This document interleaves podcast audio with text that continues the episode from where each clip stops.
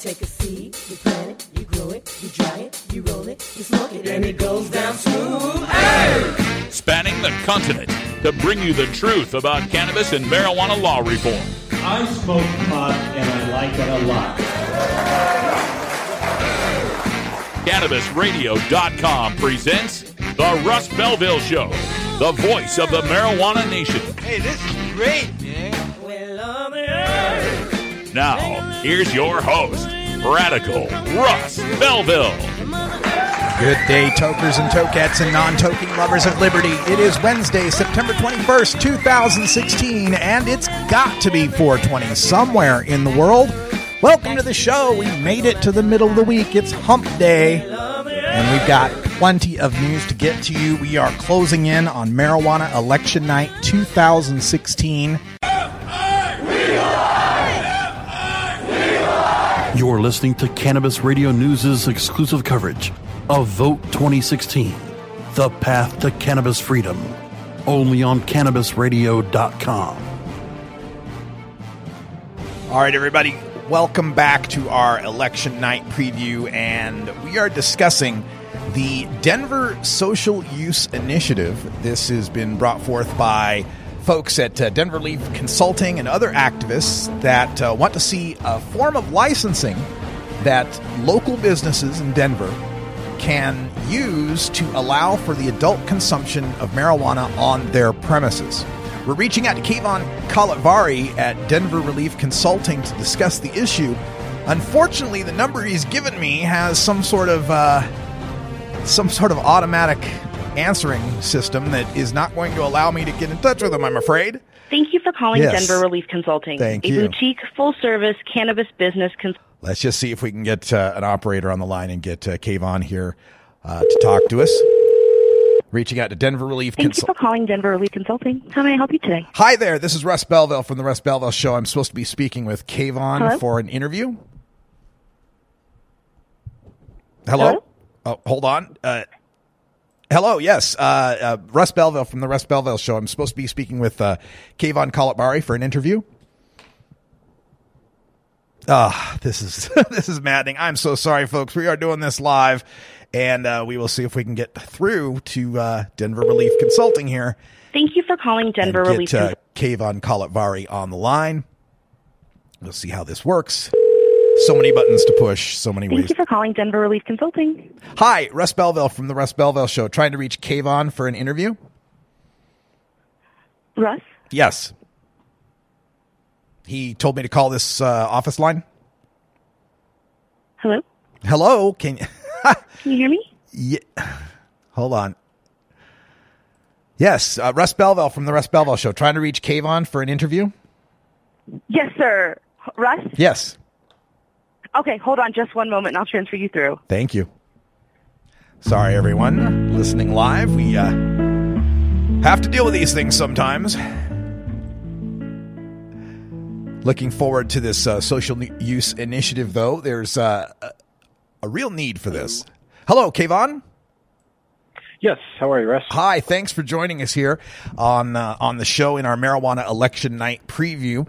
We uh, wanted to get you here to talk about the Denver Social Use Initiative and maybe fill our listeners in on some of the details. What would this initiative, should it pass, provide for the people of Denver? Sure. So yeah, the problem we have here in Denver, and which is really sweeping across the country as these rec- recreational initiatives pass, is the fact that we're allowing people to purchase cannabis, possess cannabis, but not giving them a legal outlet to consume it. That's created a conundrum here in Denver where we have public consumption tickets on the rise dramatically, five hundred percent since legalization, predominantly uh, people of color uh, getting arrested and cited for this use. Uh, as, as Nevada, California, Arizona, Massachusetts are on the ballot this fall, we're looking at this becoming a larger conundrum. So what this would do is allow any business type, if they had the support of a neighborhood registered organization, there's one hundred ninety-two of those in Denver, uh, to get that support and apply for a permit with excise and licensing here in Denver to allow for responsible cannabis consumption, to get it off the streets, get it out of parks, and, and really treat it similarly to alcohol finally. I, I really love this initiative and the efforts to try to provide some sort of public uh, consumption space. Uh, the efforts so far in other states and, and other places in Colorado, for that matter, have kind of focused on a bring your own bud private model where cannabis users are segregated from all other sorts of outlets. Whereas this initiative, you know, we could have, uh, you know, uh, c- public use at, like you said, any type of business, a yoga studio, pizza parlor, restaurant, whatever. But realistically speaking, Kayvan, of those one hundred ninety odd uh, organizations, how many of them do you think are really going to support this? Are, is there neighborhood support for this idea? That's a great question. I can tell you right now that I sit on the uh, board of directors for one, uh, the Art District on Santa Fe, that's very interested in pursuing this. We've had discussions with other neighborhood organizations that are in charge of territories that are looking for a differentiator. They're looking for an advantage in competing with some of the more well-funded uh, districts around Denver. So the the Colfax Strip in general here in Denver, which is has, has not got a lot of attention um, from the city as far as getting uh, redone, getting uh, some of the resources brought into them. Uh, there is interest. And, and the beauty of this, I think, uh, this initiative is it allows folks to baby step into this process. So if we can get even three, four, or five of these groups on board, which I think we can uh, very early on, they're going to prove that the sky's not going to fall, uh, just as we did with the Amendment sixty-four, prove that this is a workable solution. And I believe it's ultimately going to create competition amongst these neighborhood organizations that are looking for differentiators in getting people to their districts. Uh, so I, I think even though we may not have a huge amount of support from these rather conservative organizations on the front end, it's only a matter of time before, just as we've done with Amendment sixty-four, prove uh, that this is something that is here to stay and something that can really be a huge boon uh, for the economy of these local neighborhoods. I look at Amendment sixty-four when it passed here in Colorado. Uh, Denver was the only city in the ten most populous in the entire state uh, that, that, that took advantage of allowing these licenses to exist recreationally here in Denver, and now we're seeing almost every municipality come on board with it because they understand the benefits and the need Uh, for cannabis progress and policy. So, uh, it, you know, just as we've done for the last twelve years, I've been in this movement here in Colorado. It's all about baby steps. It's all about being the bigger person, uh, having these ideas and, and making sure that all stakeholders are included in that conversation, which is what this initiative does. I have no doubt it's going to prove itself and get other people on board with it over time. If uh, one of the neighborhood organizations grants its approval for licensees within its uh, neighborhood, uh, is that subject to renewal? Could they then revoke that at some later time? So the, the, the conditions that are that are agreed upon by this prospective permit holder and these neighborhood organizations do become a condition of that permit. Uh, the beauty of the permit system, uh, it's not a license. It's not a year-long license like a liquor license, or there's another initiative here in Denver that failed to make the ballot. It was, that would have been a year-long license. This could be for a, a two-hour permit for an event. Uh, it could be for only certain days of the week, certain hours of the, of the day. Uh, it could be for a month or a year. It allows people to baby step in it. So I, I have no doubt that we're going to Uh, you would use these these first uh, to to adopt neighborhood organizations to create best practices that make other people feel comfortable with buying into this. So uh, you know it, it, it's a, it's the process of of really understanding that this is the first time this has ever been done in the history of the world. There isn't a place in the world that regulates the social use of cannabis, and Denver can really be the first advantage of that. Um, so I. You know, I have no doubt this has done really well, I think, at the forefront of this cannabis movement thus far. Um, the world see that this is something that's necessary, and it's going to get implemented appropriately, responsibly, and with the input of all stakeholders. Are there any uh, requirements or restrictions that potential license holders or permit applicants, I should say, uh, might need to know? Like uh, they have to be out of public view or have a certain amount of air circulation or has to be indoors, anything like that? You bet. So cannabis has been formally adopted into the Colorado Clean Indoor Air Act. So this would not technically allow for the combustion of cannabis indoors unless you're within some of these uh, these exemptions, which is like having three employees or less or something like that, which we can do with events. We can do with all sorts of things on a on a smaller level, not maybe for the long the longer enduring uh, licenses, um, but we can allow for combustion outdoors on patios, um, uh, on rooftop decks, as long as they're outside of the public right-of-way view and outside of view of our place, uh, places where children congregate. There's there's odor requirements. So, you know, if, if too much combustion's happening and it's uh, an annoyance to the neighbor, we have odor control provisions that all cannabis businesses must comply with here in Denver. Um, and then ultimately, it's a pilot program. So if this whole entire thing fails, which I, I really don't believe that it's going to, um, uh, this will sunset in four years unless extended by city council or voter initiative. Uh, but ultimately, uh, having those neighborhood organizations as a part of this allows them to create restrictions that are ultimately right for their neighborhood and, and ease into this. Uh, other restrictions that they may have to be considerate of are, you know, we have tips training for alcohol. If you're serving someone uh, in a bar setting, you have to go through some third-party training and get certified to make sure that you understand what intoxication is, you understand when to cut people off. We're going to push for that same thing to exist for cannabis consumption. Uh, we also allow for the city council and excise and licensing here in Denver to implement additional provisions that don't fall outside of the initial scope. Uh, to make sure that their their concerns are heard and that we really have everybody's input on this, which is ultimately the most important thing and something Colorado's done really well in the history of cannabis progress. Kayvan, uh, assuming that the relevant neighborhood organization would approve the permit, is this initiative expansive and, and flexible enough to uh, herald the return of the High Times Cannabis Cup to Denver? Uh, that's a great question. Uh, the, so there are a couple things that I think uh, lead into that conversation. First of all, this initiative has pushed state legislature to, to, to create action. So they actually just uh, finalized the bill proposal yesterday that's going to be introduced to the legislative session in Colorado next year that would allow for consumption tasting rooms, so to say, similar to what we have for breweries, uh, to exist here uh, adjacent to dispensaries. So I know that the Cannabis Cup folks are talking with a couple dispensary operators here that are working on some larger projects, such as an amphitheater, a cannabis museum, kind of the, this cannabis property. Uh, it would allow allow for the consumption of state legislative initiative um, adjacent to those dispensaries. But in addition, it wouldn't preclude ours from happening. So theoretically, we could have these different uh, approved, licensed, permitted spaces um, for cannabis consumption. And yes, I would say that this would allow for the, the return of the High Times Cannabis Cup.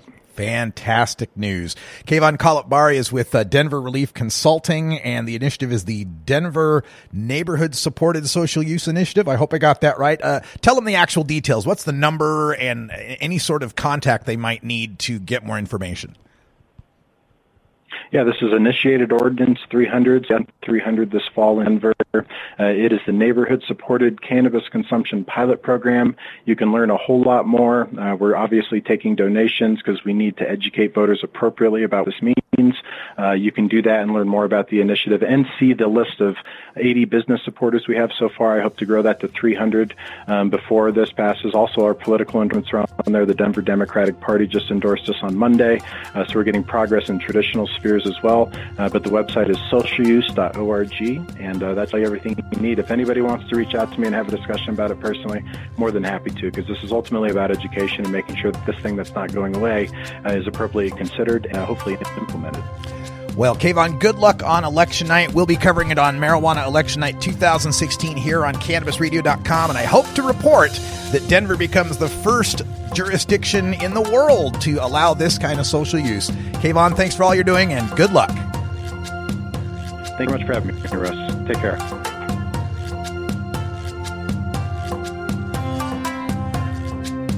This is the Russ Belville Show on cannabis radio dot com.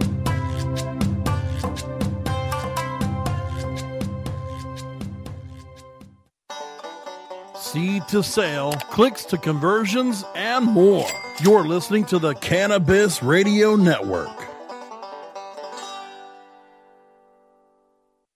While the feds and state are doing their dance, you still need to transact business and manage your cash. Go professional and let your customers pay with PayQuick. They pay you and they earn rewards points. PayQuick connects to your bank account for free and secures all of your transactions. And with PayQuick, you can pay your producers and processors for free. Plus, it pays to have it because it makes depositing your cash safe and so easy. No cops, no crooks, just compliance and comfort, knowing you have your cannabis business in check with PayQuick. PayQuick, the safe and easy way to pay. P A Y Q W I C K dot com. Tommy Chong is ready to cut through the smoke and change the tone of Tilk Radio. All you have to do is decriminalize. We don't need a government regulation to tell us this is good pot, that's bad pot. We don't need any of that. The Tommy Chong Podcast, only on Cannabis Radio dot com. Welcome to my world. world, world. You're not high. You're listening to the Russ Belville Show on Cannabis Radio dot com. We need to build a wall. Okay. Maybe you're high, too. New beginner guitars and banjos are often constructed much better than ones built before your time. Why struggle? Get a new instrument or fix the old one. The trusted professionals at the Fingerboard Extension will evaluate your instrument for free. Repairs are priced for people who work for a living. Stop by the Fingerboard Extension downtown Corvallis at one twenty Northwest second Street today, or check out its inventory on the web at fingerboard extension dot com.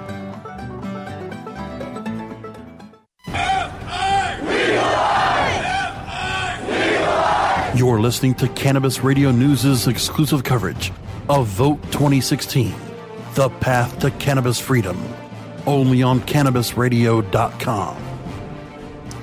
Welcome back, everybody, and continuing our preview of Marijuana Election Night twenty sixteen, the most impactful election in marijuana reform history. We're joined on the telephone by Ryan Denham with Arkansas Compassion. And uh, Ryan, welcome back to the show. Hey, Russ. Thanks for having me on again. Yeah, glad to have you here. And uh, I was telling folks earlier today in one of our segments about these uh, shenanigans that are going on down there in Arkansas. You got two different initiatives on the ballot, and one of them, the other one, is fighting to get you off the ballot. Can you can you give us some of your perspective on what's happening down there? That, that, that's right. So um, our campaign, Issue Number seven, we've actually been sued twice. Um, luckily, the first lawsuit was just dismissed outright yesterday, um, and that was just a simple ballot title challenge. But this second suit that we're facing right now, um, it has came to light that this is actually funded for and organized by the competing campaign. So um, they're actually trying to kick us off the ballot um, with the signatures. Um, they're trying to argue that we have technical errors versus clerical errors. And, you know, and during one of the hearings that we had last week, one of the key witnesses was actually asked how much she was paid to, to investigate our campaign. And she was actually paid thirty thousand dollars to go and find and go on a witch hunt to try to find, you know, tiny, tiny technical problems with signatures. Wow. And and it's really difficult to try to understand the motivation here. I mean, I, I know some of the basics of the background that uh, Issue seven's Melissa Fultz and Issue six's David Couch had worked together back in twenty twelve, had a falling out. But is this really coming down to just two people that have a personal dispute and one of them going a bit overboard? Is is that all there is to this? Well, I, I think that's probably one of the, the major reasons that, that this is happening, but, but I also think there's probably a, a big uh, uh, financial factor as well.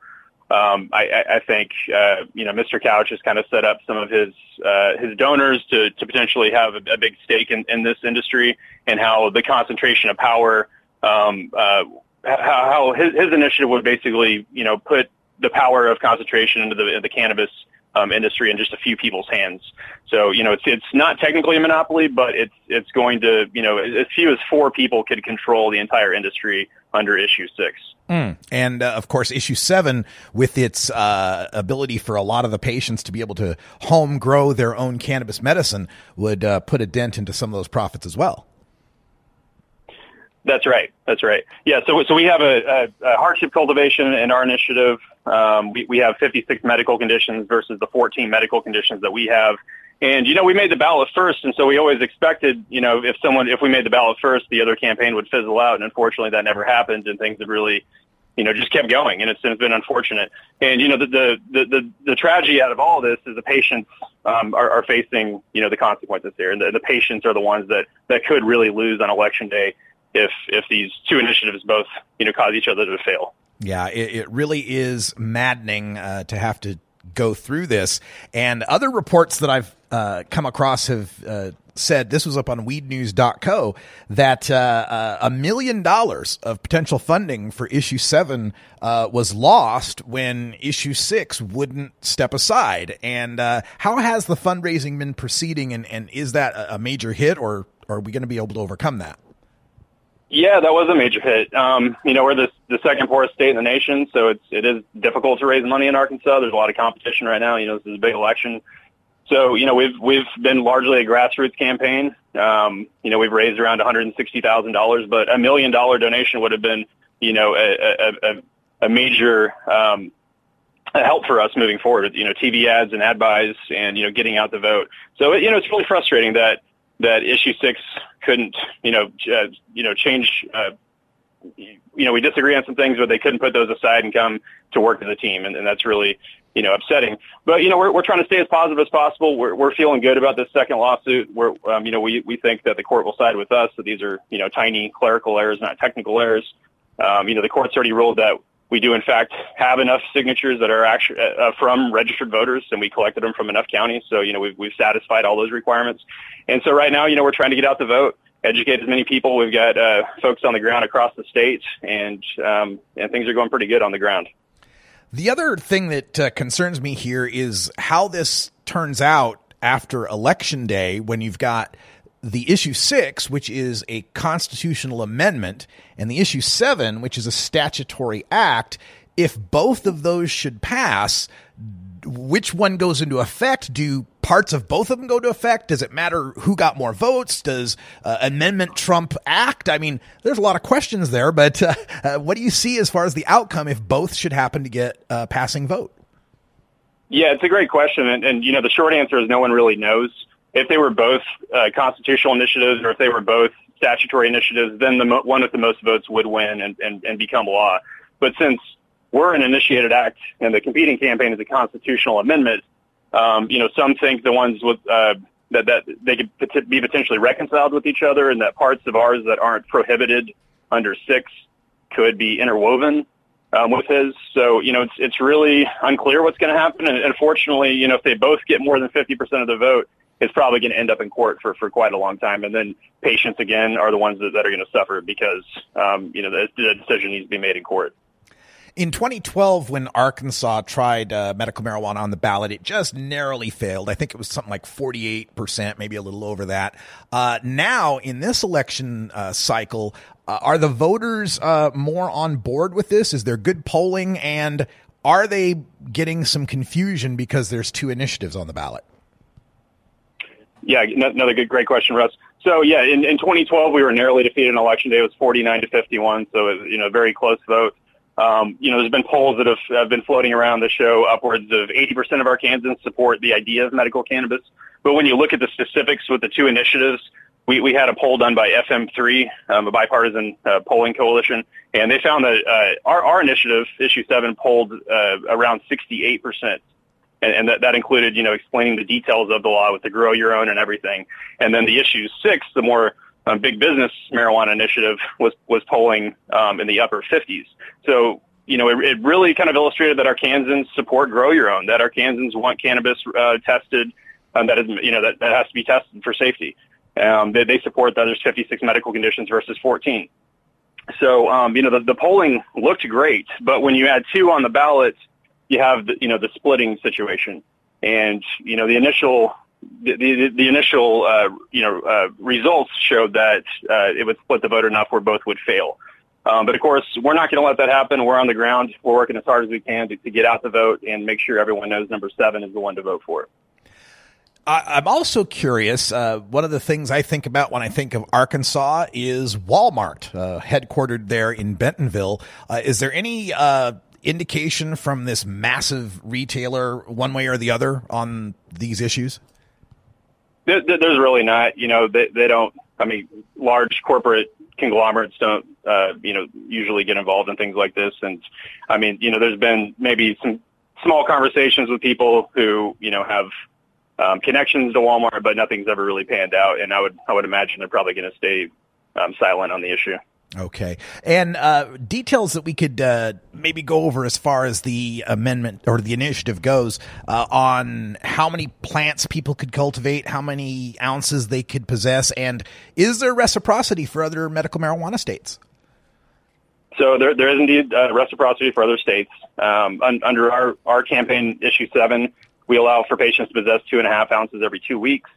Um, if you're more than twenty miles away from a dispensary, you can um, apply for a hardship cultivation uh, license where you could grow five flowering plants and not, five non-flowering plants in an enclosed and locked location.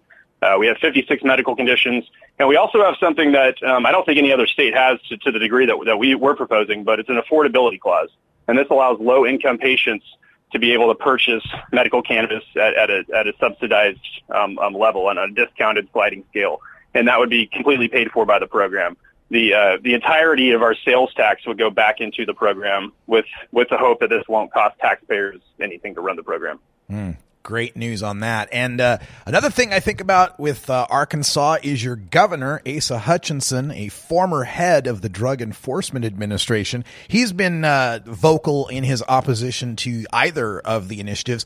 How about the rest of the political establishment? Is is this uh, something that's generating a lot of buzz uh, in your uh, among your lawmakers?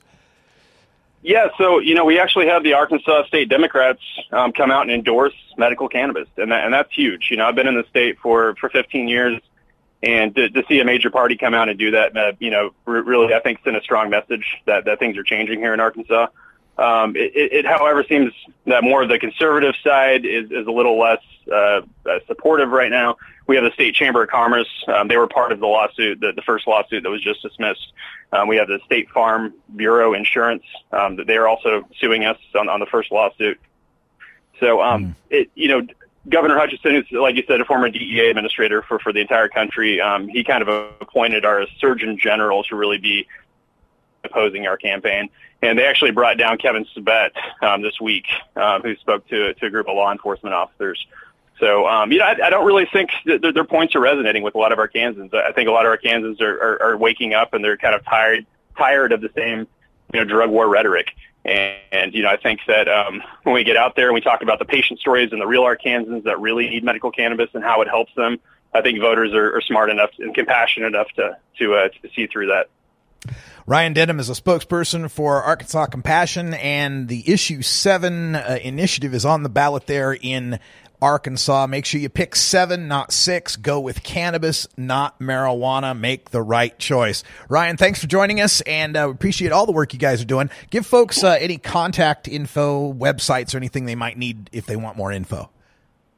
Yeah, so website is A R compassion dot com. You can sign up to be a volunteer or make a donation. And we sure appreciate you having us on having us on the show again, Russ. Oh, absolutely. And I'm looking forward to election night when I get to call Arkansas's Issue seven a winner and we finally get some medical marijuana expanding in the South. Thanks, Ryan, and good luck. Uh, all right. Thank you, Russ. Well, folks, that's all the time we got for Hour one, but stay tuned. Hour two is next. Toker Talk Radio. The phone lines are open at six five zero, five three four, two five six five. That's six five zero, legal M J. We're going to talk about uh, a plan in New Jersey to regulate marijuana like cigarettes.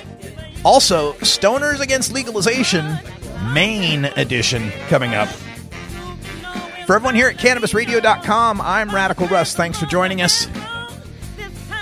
We'll be back in just a couple of minutes with Hour two. And until that time, take care of each other, tokers.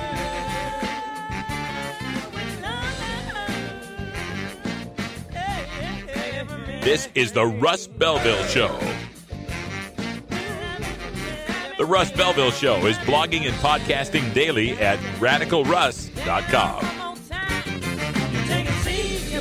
You grow it, you dry it, you roll it, you smoke it. You take a seed, you plant it, you grow it, you dry it, you roll it, you smoke it. You take a seed, you plant it, you grow it, you dry it, you roll it, you smoke it, and it goes down smooth. Hey!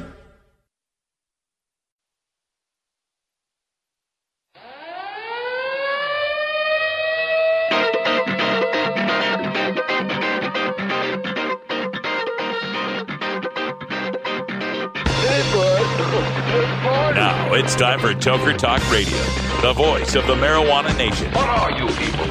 On dope? where you can tote. I inhaled uh, frequently. Or you can talk. I experimented with marijuana and didn't inhale. Or you can toke and talk. ten federal criminal penalties for possession of up to one ounce of marijuana. While we talk about toke on Toker Talk Radio. So, by the way, when it comes to pot, you know, if you're forty years old, you live in a log cabin in Oregon, you got twelve giant pot plants in your backyard, have a ball. Live from beautiful Potland, Oregon at Rolla J Studios. Freedom, freedom. Hey, this is great. Freedom, yes, not cannabis. Plus your calls live at nine seven one, five three three, seven one one one. They're walking on their pants with their cap on backwards, listening to the Enema Man and Snoopy, Snoopy, Poop Dog. What's to keep somebody from getting all potted up on weed and then getting behind the wheel? Gateway theory doesn't work. It's a reality. Holland, is it real? Don't tease me. We're locking up people that take a couple of puffs of marijuana, and, and the, the next thing you know, they got ten years. And now, here's your host, the guru of ganja graphics, the sultan of sativa statistics, and the worst nightmare of a reefer mad prohibitionist. A polite, perspicacious, productive pothead with a propensity for PowerPoint. Radical Russ Belville. All right, all right, all right. Welcome, everybody. It's time for Toker Talk Radio. The phone lines are open at six five zero, legal M J. six five zero, five three four, two five six five. Got a lot of stuff to talk about. I first of all, I messed up. I, I didn't I didn't turn on the recorder until halfway through hour one. Doesn't affect you guys listening live any, but uh, it means after the end of the show, after I disconnect from you guys, I got to spend the next half hour re-recording everything that I said in the first half hour. Uh, just makes my Friday a little bit longer, but that's okay. We're doing it live, and that's the way it works. So I've been uh, pretty electrified these past three days by the uh, growing story over uh, Kevin Sabet from Project Sam violating Massachusetts drug laws in his uh, stunt at W G B H involving allegedly medicated gummy bears. And uh, I, I reported on this, and it's now starting to gain some traction in some other outlets. Marijuana dot com has reported on it uh, pretty prominently and has some good update, uh, a discussion with uh, Keith Saunders and Madeline Martinez uh, on their way to the testing laboratory to drop off the gummy bears to be tested. We got some other uh, uh, updates as well, because now Raw Story has uh, picked up the incident. Their headline is "Stupid ass anti-weed activist brought pot edibles to legalization forum and lost them." This is great.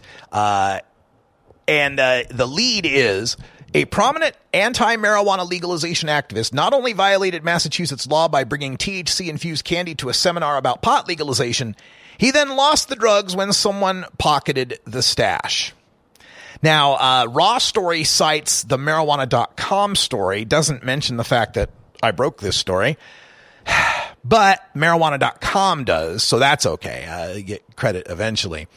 But uh, this is, uh, now that Raw Story's picked this up, this is going to get a whole lot more exposure, because that takes us into more of the uh, mainstream political reporting than just marijuana dot com or weed news dot co, where it's going to be you and me, you know, weed supporters. The uh, story also uh, updates us by uh, saying Boston's Fox twenty-five has posted a video from the forum, from the security cameras there, that shows a man picking up the bags of candy and dropping them into a woman's carry-all. And uh, now Keith Saunders has said that There's it was an anonymous person that picked them up and then gave them to Saunders. Others have looked at the video and said, no, that looks like Saunders picking up the candy. I haven't seen the video yet. I've just gotten this story and I haven't gotten to the uh, the video. But uh, let's see if we can uh, pick this up from the Fox twenty-five affiliate there in Massachusetts. Let's see if we can get some volume on this. Here we go. All right. Hey, Barry. hours after the debate at the Edward M. Kennedy Institute, a representative from a national group against legalizing pot left the candy on a desk, and the theft is all caught on tape. I've obtained the surveillance video after the debate ended. Watch for the arrow. You can see a man walk over to the desk where the gummies were left and pick them up and drop them into a woman's bag. The man walked over and briefly spoke to the campaign manager for the group in favor of legalizing marijuana. Then he left. Now, during the debate, the person who left them there had held up two bags of candy and asked the audience which one was infused with marijuana and which one wasn't. This is a sig- significant public policy debate, and we're doing juvenile stuff like this. I don't know. I'm just, I, it just... It, I guess it doesn't surprise me. I did reach out to the spokesman for the campaign to regulate marijuana like alcohol. He tells us, why is he even allowed to possess illegal items, and why wasn't he responsible in his possession of them? At eleven thirty tonight, we are taking a closer look at ballot question four, which seeks to legalize marijuana for adults. We'll be talking more in depth with those who support legalization, and tomorrow we'll be speaking with those who oppose it. Sharman Siketi, Fox twenty-five News. Ha ha ha ha. So the Fox affiliate in Boston is picking up on it now. And uh, I, I did watch that video while we were listening. And um, it's kind of grainy because it's security footage video. You could make the case that it was Keith Saunders, and you could make the case that it wasn't. So we'll see how that shakes out. Uh, other uh, quotes here in the Raw Story uh, write-up of this. Says, um, talks to Keith Saunders, who says, quote, if he was telling the truth, one of those bags contains over an ounce of T H C-laden product, which is above the decriminalization limit in Massachusetts. Sabet either had to procure them elsewhere and bring them into Massachusetts in violation of federal law, or he had to procure them illegally in Massachusetts. While we do have legal edibles for patients, he is not a Massachusetts resident, to my knowledge. Either he did that, or he offered a counterfeit substance, which itself is a crime in Massachusetts. He committed a crime one way or another. He thought he was being a smartass and showing off, but in reality, he was committing a crime. End quote. So uh, looking forward to more outlets picking this up and running with it and embarrassing the hell out of Kevin Sabet over this issue. Uh, what a stupid move. Couldn't have... Uh, Couldn't happen to a better guy. All right, let's take a break. And when we come back, we're going to talk about a plan in New Jersey being offered up to regulate marijuana like cigarettes. Yeah, Chris Christie will go for that. Sure, he will. You're listening to Toker Talk Radio on the Russ Belville Show, live on cannabis radio dot com from beautiful legal Potland, Oregon. Going to pay some bills. We'll be right back. And later on in the hour, we'll talk about the Stoners Against Legalization, Maine edition.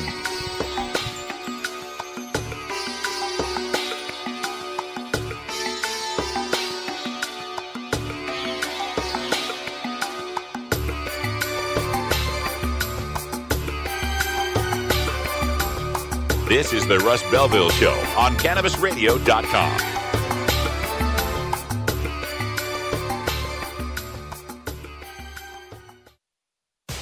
Every strain, every sale, every medical study.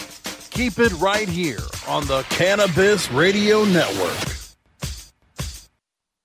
Oh, let the marijuana llama tell you something now about a game for your phone, gonna make you say, wow! The game's about the game of growing cannabis for cash. Grow the seeds, sell the bud, put the savings in the stash. Little by little, your empire grows large. Put the big celebrities inside your entourage. You can choose to play with Snoop or me or Cheech and Chong, Cypress Hill, Willie Nelson, Wiz Khalifa with a bong. The name of the game is hemping, that's the point. Download and play while you light yourself a joint. The business of cannabis should be no crime. Hemp Incorporated is even hot-proofed by the man who run High Times. Oh, yeah? Get it on Android and I and iOS today.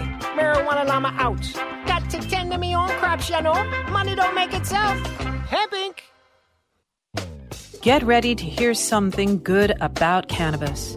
I give you Jasmine Huff. Tell us a little bit about Jasmine. Give us the good news about how you've gotten to where you are today. like all good children, I rejected my parents' values and, and ran off to become a capitalist in New York City and did a lot of work with an organization called Women two point oh. Looking at the cannabis industry, I said, you know what? Here we have a brand new industry. It's going to be a billion dollar industry. And the rules of who leads this industry and who funds this industry haven't been written yet. Good news. Only on Cannabis Radio dot com. You're not high. You're listening to the Russ Belville Show on Cannabis Radio dot com. Adrian, I, I finished it. Adrian. Okay. Maybe you're high, too. Marijuana legalization is a worldwide phenomenon. Get yourself positioned for the global cannabis marketplace by attending the International Cannabis Business Conference in Vancouver, British Columbia, Canada. You'll learn from established cannabis professionals, elected officials, and internationally recognized marijuana law reform activists. You'll also enjoy the I C B C's famous V I P party featuring I C B C special guest speaker and Canadian native Tommy Chong. The I C B C is happening in Vancouver on Thursday and Friday, October thirteenth and fourteenth at the Hyatt Regency. Log on to international c b c dot com today to reserve your tickets.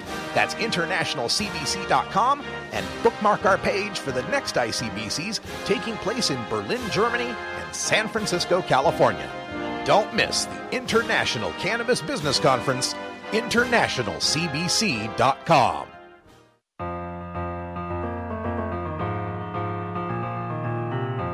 Pod two point oh. It's not your father's Woodstock weed. This is the Russ Belville Show on Cannabis Radio dot com. Welcome back, everyone. twelve after the hour, and I uh, want to talk a little bit about the uh, plan going on, this uh, proposal in New Jersey for marijuana legalization.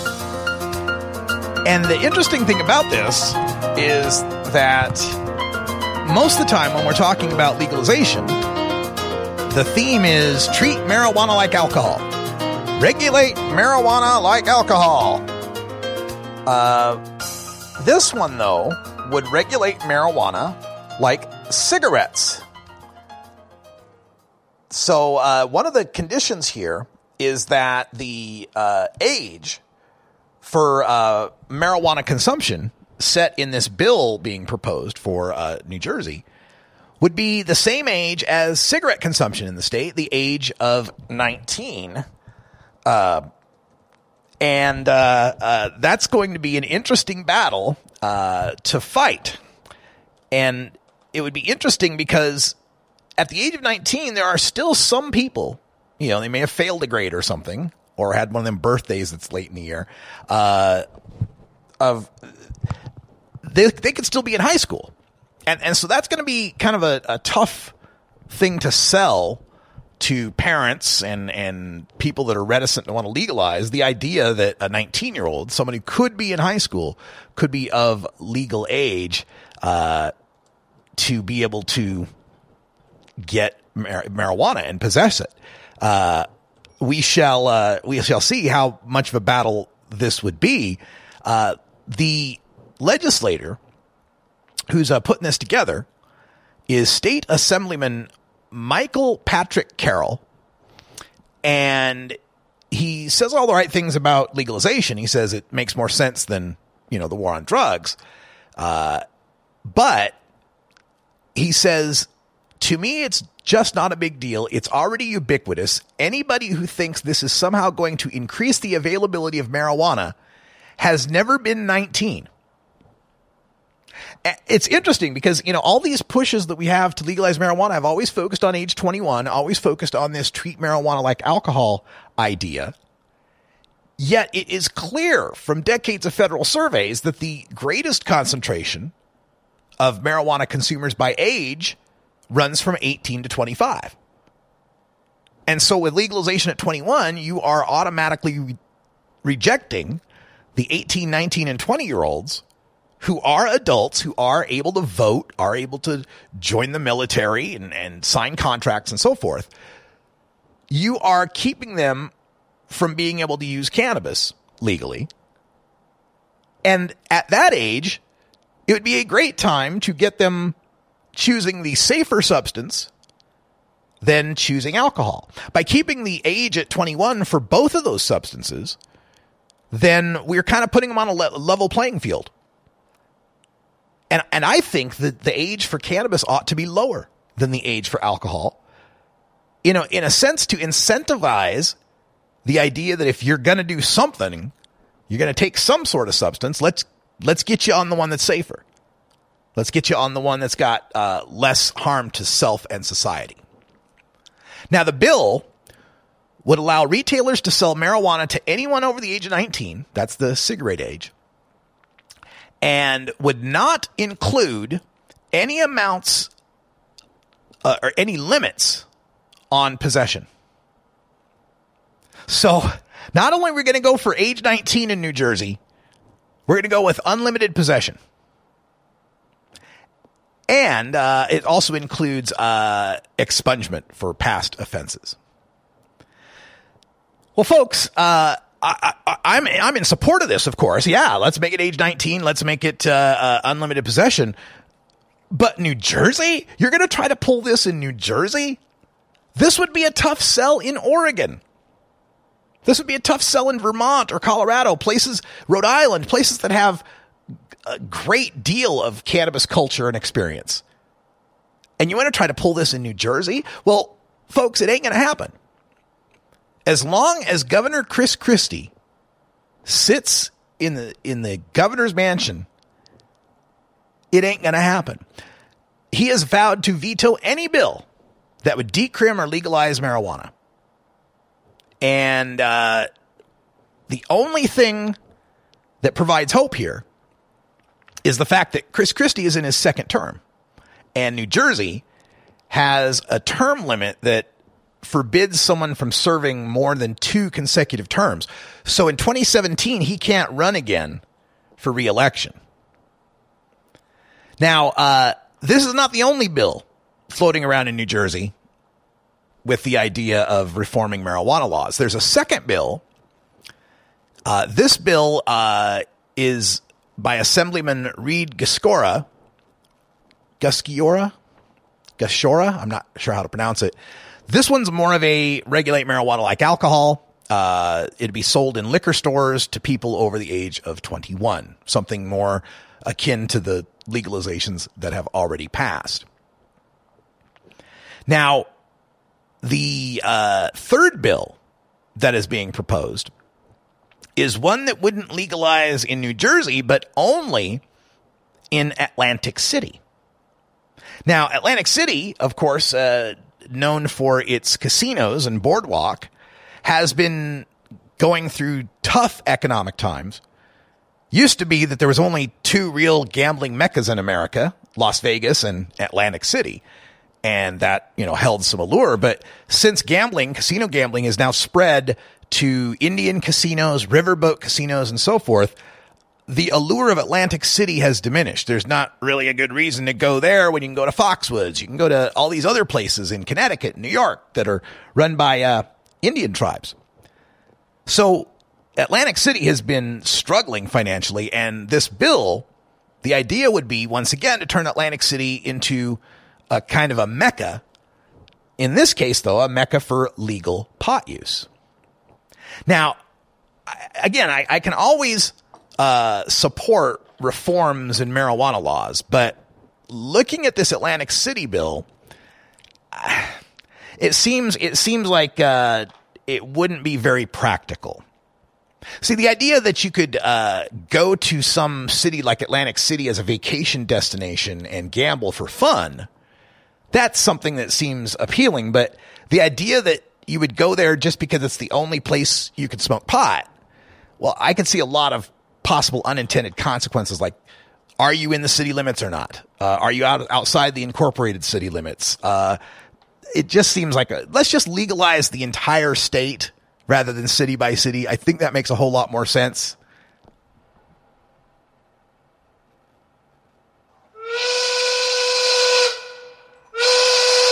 Because I'm good enough, I'm smart enough, and doggone it, people like me.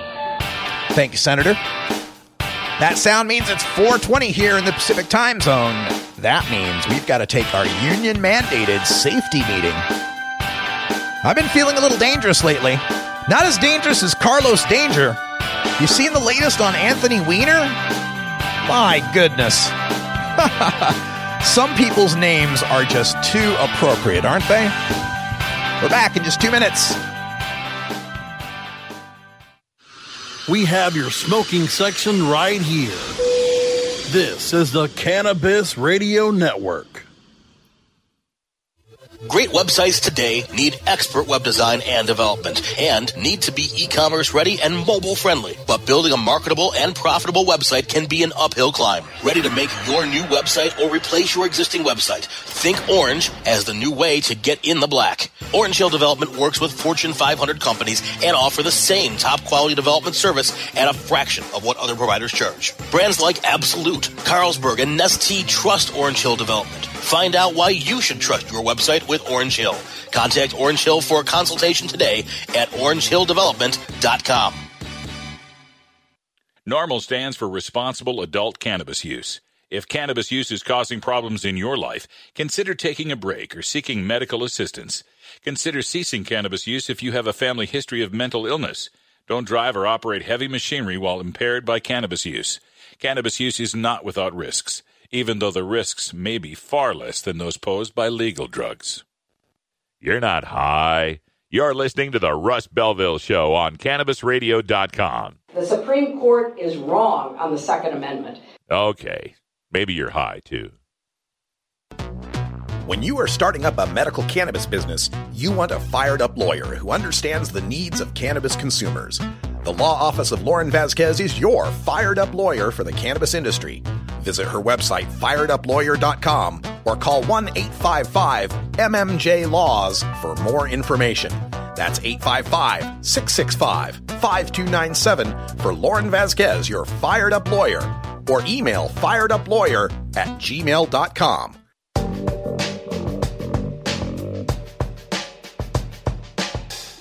Warning. Hits taken on this show are larger than they appear. Do not try this at home. These people are professionals. Or at least they pay me to say that. This is Dan Michaels from dan michaels audio dot com. And you're listening to Radical Russ on cannabis radio dot com.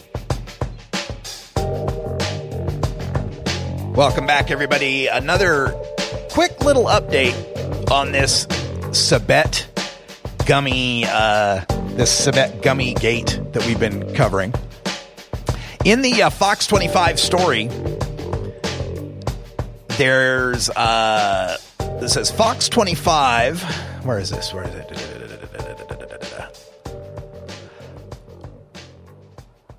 Okay, here we go. Um, Fox twenty-five political reporter obtained video of the theft. Uh, the debate was at the Edward M. Kennedy Institute. Man picks up the gummies, et cetera. Here's the important quote. The gummy bears, which did not actually contain marijuana, according to the anti-pot legalization group, had been used as a visual aid to show that commercial gummies and those made with cannabis are indistinguishable. So um, we have confirmation then. We have confirmation from Project Sam that on Wednesday, on television, in the debate regarding an initiative to legalize marijuana in Massachusetts, Kevin Sabet used a prop of two bags of candy and lied about one of them containing T H C. Lied twice about one of them containing T H C. Now, in Massachusetts, that's a crime when you uh, present a substance that's not a drug and you claim that it is a drug. That's called a counterfeit substance crime. And there are criminal penalties that include incarceration for that type of crime. And um, the uh, the other part, of course, aside from any crime that might have been committed, is the intellectual dishonesty of that stunt. in that stunt, he was he was uh, he was trying to challenge the audience to look at the two bags. And again, we're talking about two clear plastic bags, not original packaging, no labeling like is required by law in Colorado and Oregon and Washington and soon in Alaska. Nope, just two clear plastic baggies, one with gummies, one with another candy in it, and challenged the audience to determine which one of them had the T- THC and which one of them didn't. Well, if neither one of them had the T H C in it, then what Sabet was doing was, uh, an, uh, well, a fraud. He was committing a fraud during the debate. Nobody could possibly tell them apart because neither of them had T H C in it. So uh, this is where it's come to, and and people are reacting to this. This is this is going to this is really going to take hold, I think, and and it's going to, as if Kevin Sabet's credibility and integrity hadn't already been called into question numerous times over the past four years. This one may be the one that really, really sinks him. Because now he's seen as an opportunist. Now he's seen as a propagandizer. Now he's seen as someone who's willing to say anything or do anything to promote his agenda. Uh, State Senator Vinny DeMacedo, Vinny DeMacedo, I think is his name, uh, reacted this way. He said, quote, "This is a significant public policy debate, and we're doing juvenile stuff like this? I don't know. I guess it doesn't surprise me." End quote. Juvenile. A juvenile stunt like this.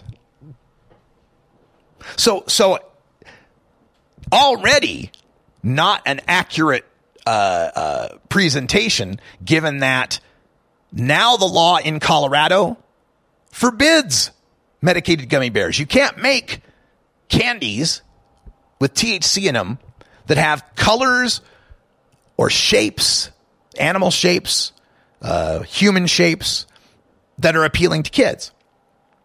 The gummy bears he had in that plastic bag could not have been T H C gummy bears purchased in Colorado recently, because you couldn't get those kind. So it's already an improper uh, demonstration uh, by that regard. It's also an improper demonstration, a fraudulent demonstration, by having him in a clear plastic baggie when that's not the way they'd, they'd come in Colorado or any of the other states.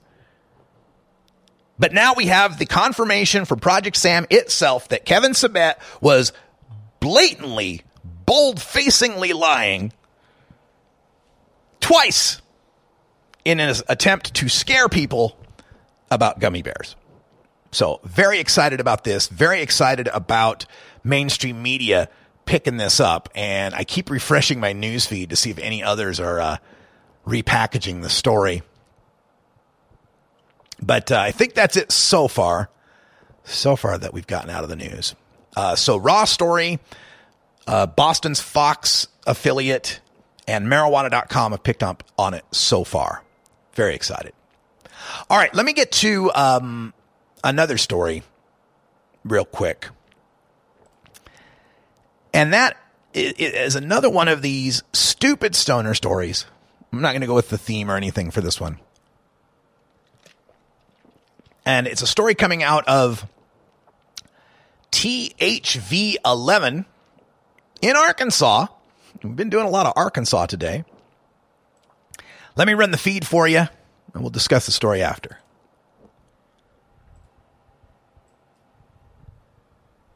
See if we can get this loaded. Some shocking video out of North Little Rock, what is believed to be marijuana. And the child's uncle posted the video on Facebook and has been arrested. T H V eleven's Erica Ferrando has the story. North Little Rock police originally found the disturbing video while investigating seventeen-year-old Lamel Yancey for an unrelated burglary charge. The investigator happened to come across the video showing Yancey giving what he referred to as weed to his three-year-old nephew. Yeah, we, yeah, uh, yeah, that game, yeah. yeah. This three-year-old seen taking what's referred to as weed in the video and smoking it. Get the blood one more time.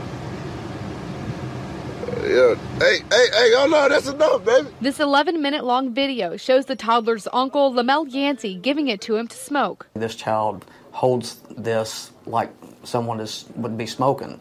And so, you know, it makes you think this is not the first time that this child has been exposed to this. The investigation started September first when an off-duty officer happened to come across the video on Facebook while looking for burglary suspects. Yancey hands the child the suspected marijuana and puts it in his mouth. This is where the child actually starts smoking it. North Little Rock police arrested Yancey earlier this week. He's being charged as an adult for endangering the welfare of a minor. He's being held at the Pulaski County Jail on a twenty-five hundred dollars bond. Definitely just disturbed, appalled uh, by what, I, what I'd seen. The child was taken into custody by D H S, who took him to Children's Hospital for a hair follicle test to see if drugs were in his system. Those results can't be released. That child has no control, doesn't know, you know, what what he's doing. The child's mother seen here. You can hear the mother make a comment in there one time saying, uh, don't let him have that. Police say the child, under custody of his grandmother, was returned to his grandmother a few days after D H S took him. Oh, he cried.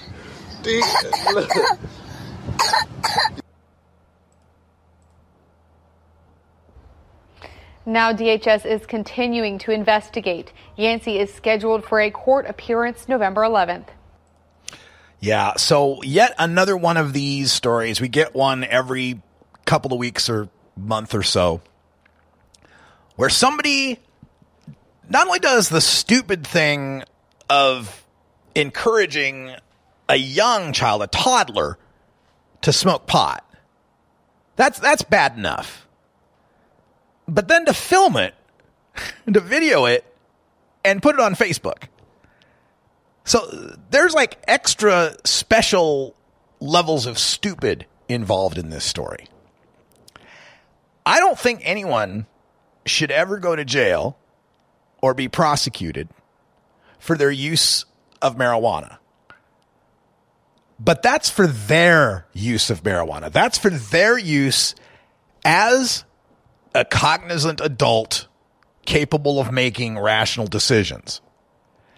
A three-year-old does not have that ability to choose to smoke pot. And even if he does choose to do it, even if he isn't enticed to do it, he doesn't have the age of majority, doesn't have the, the wherewithal to make that decision. It's just wrong. And so if he's punished for that, if he's punished for that, I don't necessarily have too much of a problem with it. Now, it's not as if, not as if he was uh, beating the child, right? The, the harm to the child from the marijuana smoking is going to be negligible at best.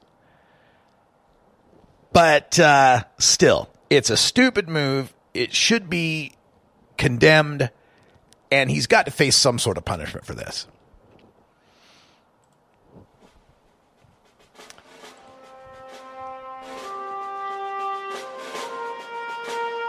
All right, we're going to take a break. I got to catch up on some quick, some quick other stories. Chat room asks, I started consuming at age eight. Is that okay? Um, no, it's not okay. It's not okay for kids to be smoking pot. But I wouldn't arrest the kid for it. I wouldn't punish the kid for it. The adult that supplies it to him? Yeah, that's a problem.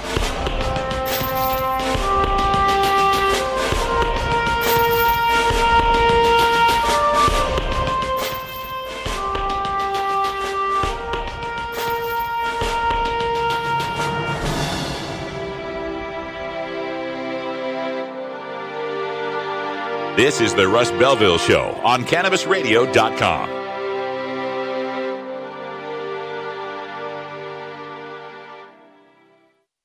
Earn your P H D in T H C monetization with Cannabis Radio dot com. Don't be late. The cannabis business industry is growing. Business is booming. And as new opportunities arise in newly legalized states, each market is getting more competitive. Today, it takes more than just being a good grower. Do you have the resources to market and handle this ever-changing business landscape? Let Canna Management Corporation help you grow your canna business with our vast resources and experience to make your business a fully functional service company. Financial management, H R, sales, marketing, efficiency, and more. C M C has the experience and the expertise to improve your business and help you better meet the demands of your clients and customers. Call Canna Management Corporation and let our team get you ready to grow. four one five, two six nine, eight zero one five. That's four one five, two six nine, eight zero one five. Or visit canna management dot com. Growing green to generate more green. Talking with multi-cup award winner Maya Elizabeth. The Grow Show with Kyle Cushman. I've always followed Whoopi, and I think she's fantastic. I've followed her advocacy over the years. Tell me a little bit how you think partnering with a mainstream high-profile figure actually benefits the cannabis community as a whole. I have infinite respect for Whoopi Goldberg. I wouldn't just partner with any into that kind of thing. I'm into cannabis medicine, and I'm into making quality products that people can find relief from. So to hear that her vision was actually the same, it's been beyond a dream to manifest. The Grow Show with Kyle Cushman, only on cannabis radio dot com. This is the Russ Belville Show. I've known Kevin Sabet since two thousand twelve. New beginner guitars and banjos are often constructed much better than ones built before your time. Why struggle? Get a new instrument or fix the old one. The trusted professionals at the Fingerboard Extension will evaluate your instrument for free. Repairs are priced for people who work for a living. Stop by the Fingerboard Extension downtown Corvallis at one twenty Northwest second Street today, or check out its inventory on the web at fingerboard extension dot com.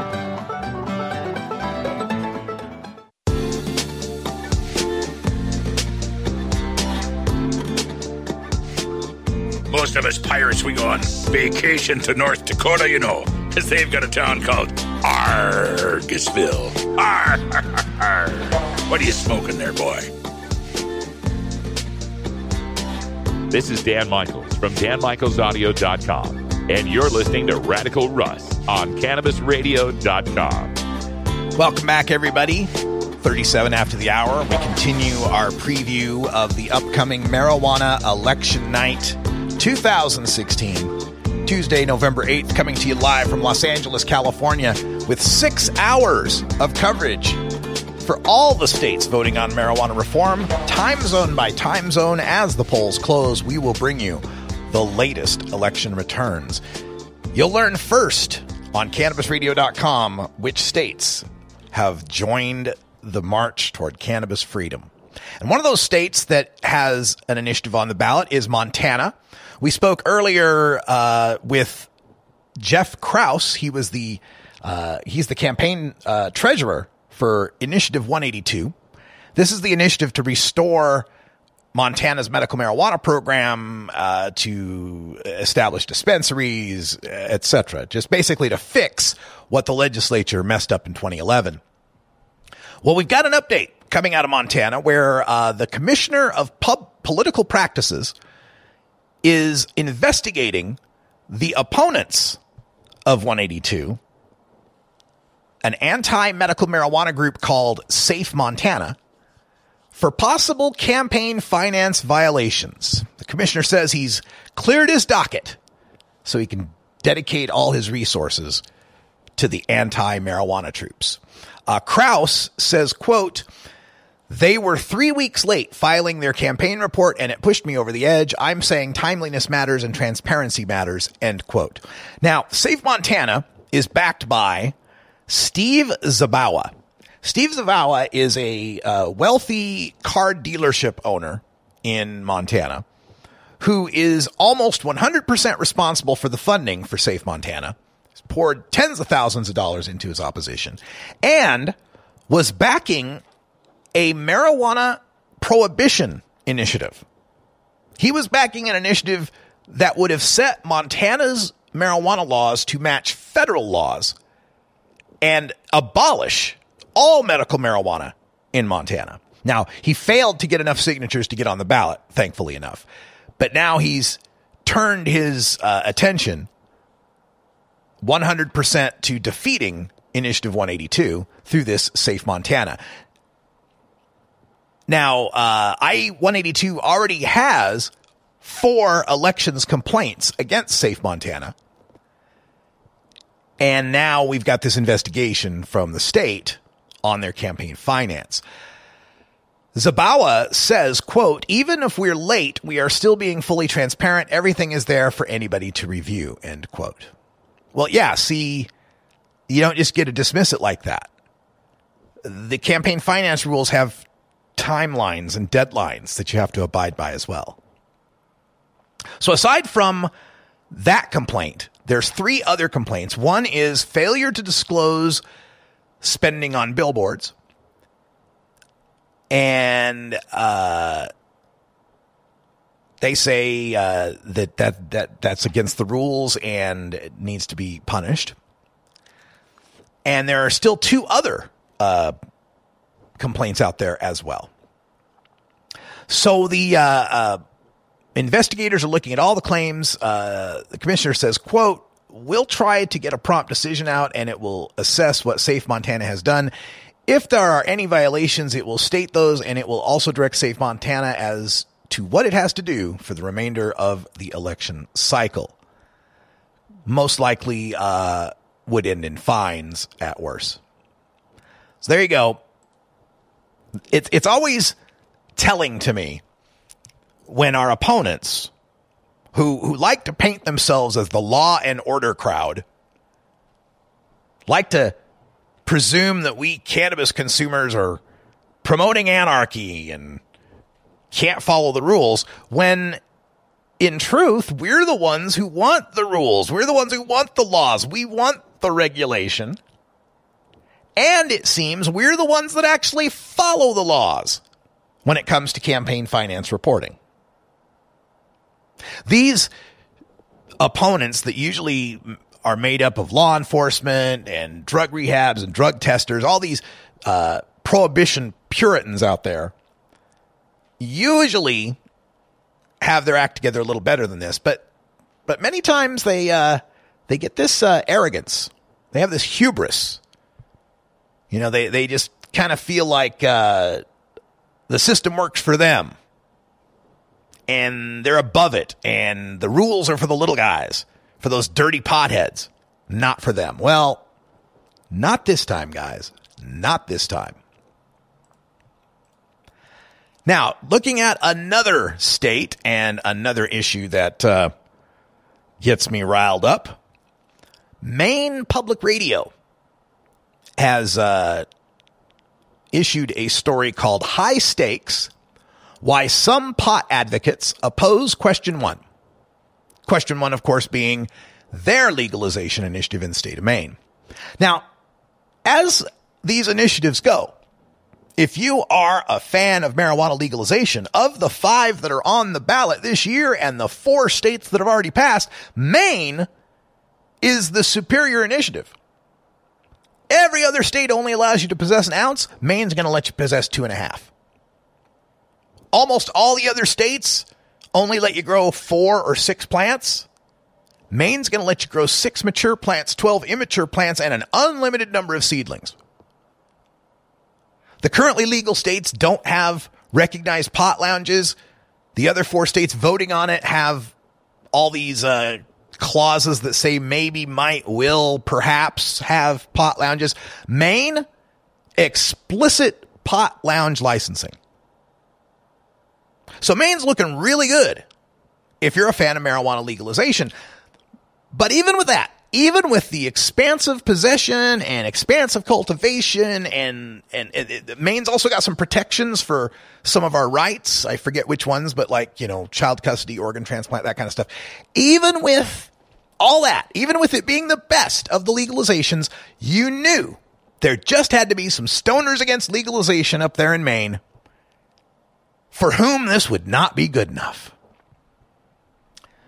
So what they got the concern here uh, is pretty obvious for those of you who followed this phenomenon over the past six years. And it's the simple case of I got's mine. Maine, of course, is one of the medical marijuana states.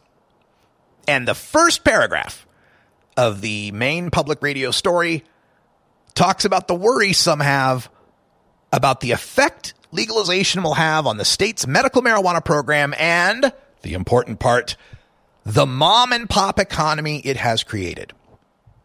There are three thousand caregivers, eight dispensaries, and twenty-four thousand patients in Maine. And the folks involved in that little cottage industry like things just the way they are. And I tell you, it just gets maddening to have to cover state after state after state where the minority of cannabis consumers who have been segregated from the potential of incarceration and having their lives ruined over their use because of their health conditions, that segregated, separate, but equal group then stands up to want to try to oppose us receiving the same protection, from us joining the same special club of people that don't have to worry about cops taking them to jail over weed. Every year, every state, every initiative, I have to deal with this.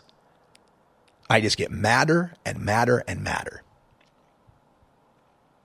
This idea that this mom and pop economy evolved out of prohibition and should be protected at all costs, including the cost of delaying justice and freedom to the majority of cannabis consumers, is just an untenable position. And it, it's it's an immoral position.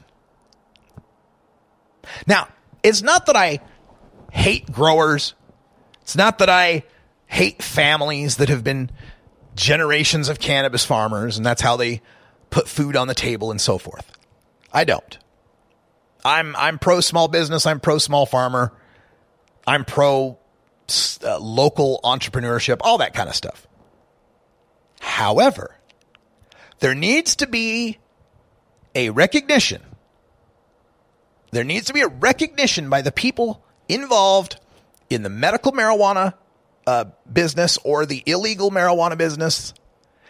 There needs to be a recognition that the only thing keeping that model in working order is the prohibition that costs marijuana consumers their freedom, their pets, their kids, sometimes their life.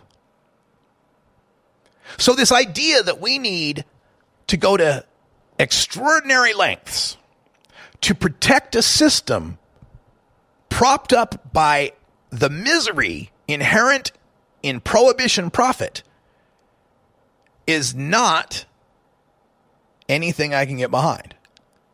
Now, I'm willing to entertain policy options that keep the barriers to entry low for the small farmer, that provide avenues for them to be able to compete in the newly legal marketplace.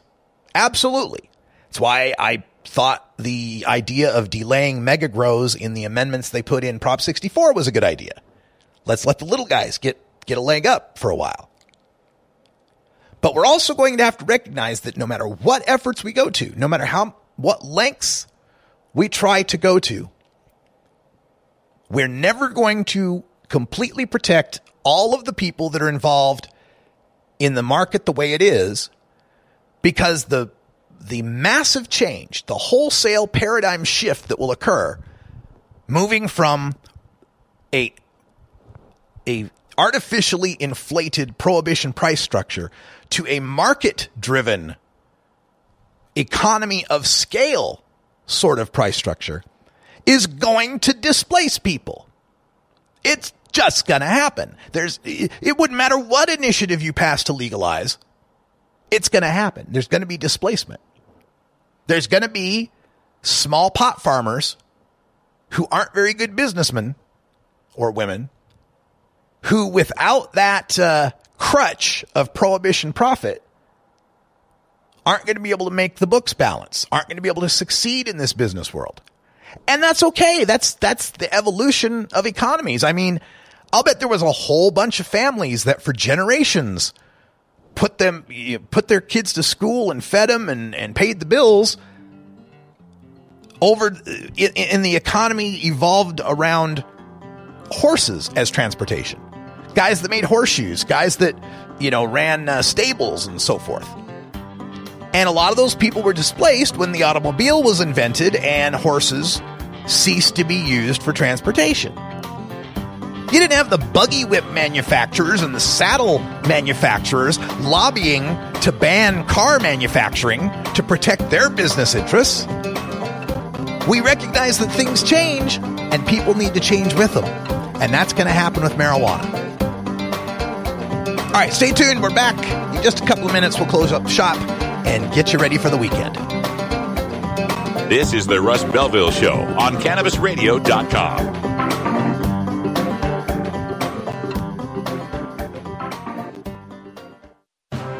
Forwarding the cause of legalization and research of the growing cannabis industry, one podcast at a time. The Cannabis Radio Network. Play as Ted Growing, expelled botany sophomore and the biggest grower in town, only on Weed Firm Replanted, available on the App Store and Google Play. It's a lot of work being the biggest grower in town. Maintaining a room full of plants while dealing with a slew of eccentric customers, from a hardcore partier to the curious neighbor next door. Is anybody home? Help me expand my bud business by unlocking new strains, customizing my grow room, and completing challenges that you can't get enough of. Grow your empire so big you can see it from space. Low on funds? Don't worry. Weed Firm Replanted is free to download. Download Weed Firm Replanted for free on the App Store and Google Play today. Get growing, Mister Growing. Georgia. Hi, this is Willie Nelson. Alcohol prohibition didn't work in the nineteen twenties, and marijuana prohibition isn't working today. It's time we stopped arresting responsible marijuana smokers. It's the fair thing to do. For more information, contact NORMAL, the National Organization for the Reform of Marijuana Laws. Call toll-free eight eight eight, six seven, N O R M L or visit their website at N O R M L dot org. The Russ Belville Show, where the truth about marijuana gets more than a minute to speak. When you are starting up a medical cannabis business, you want a fired-up lawyer who understands the needs of cannabis consumers. The law office of Lauren Vasquez is your fired-up lawyer for the cannabis industry. Visit her website, fired up lawyer dot com, or call one eight five five M M J Laws for more information. That's eight five five, six six five, five two nine seven for Lauren Vasquez, your fired-up lawyer, or email fired up lawyer at gmail dot com.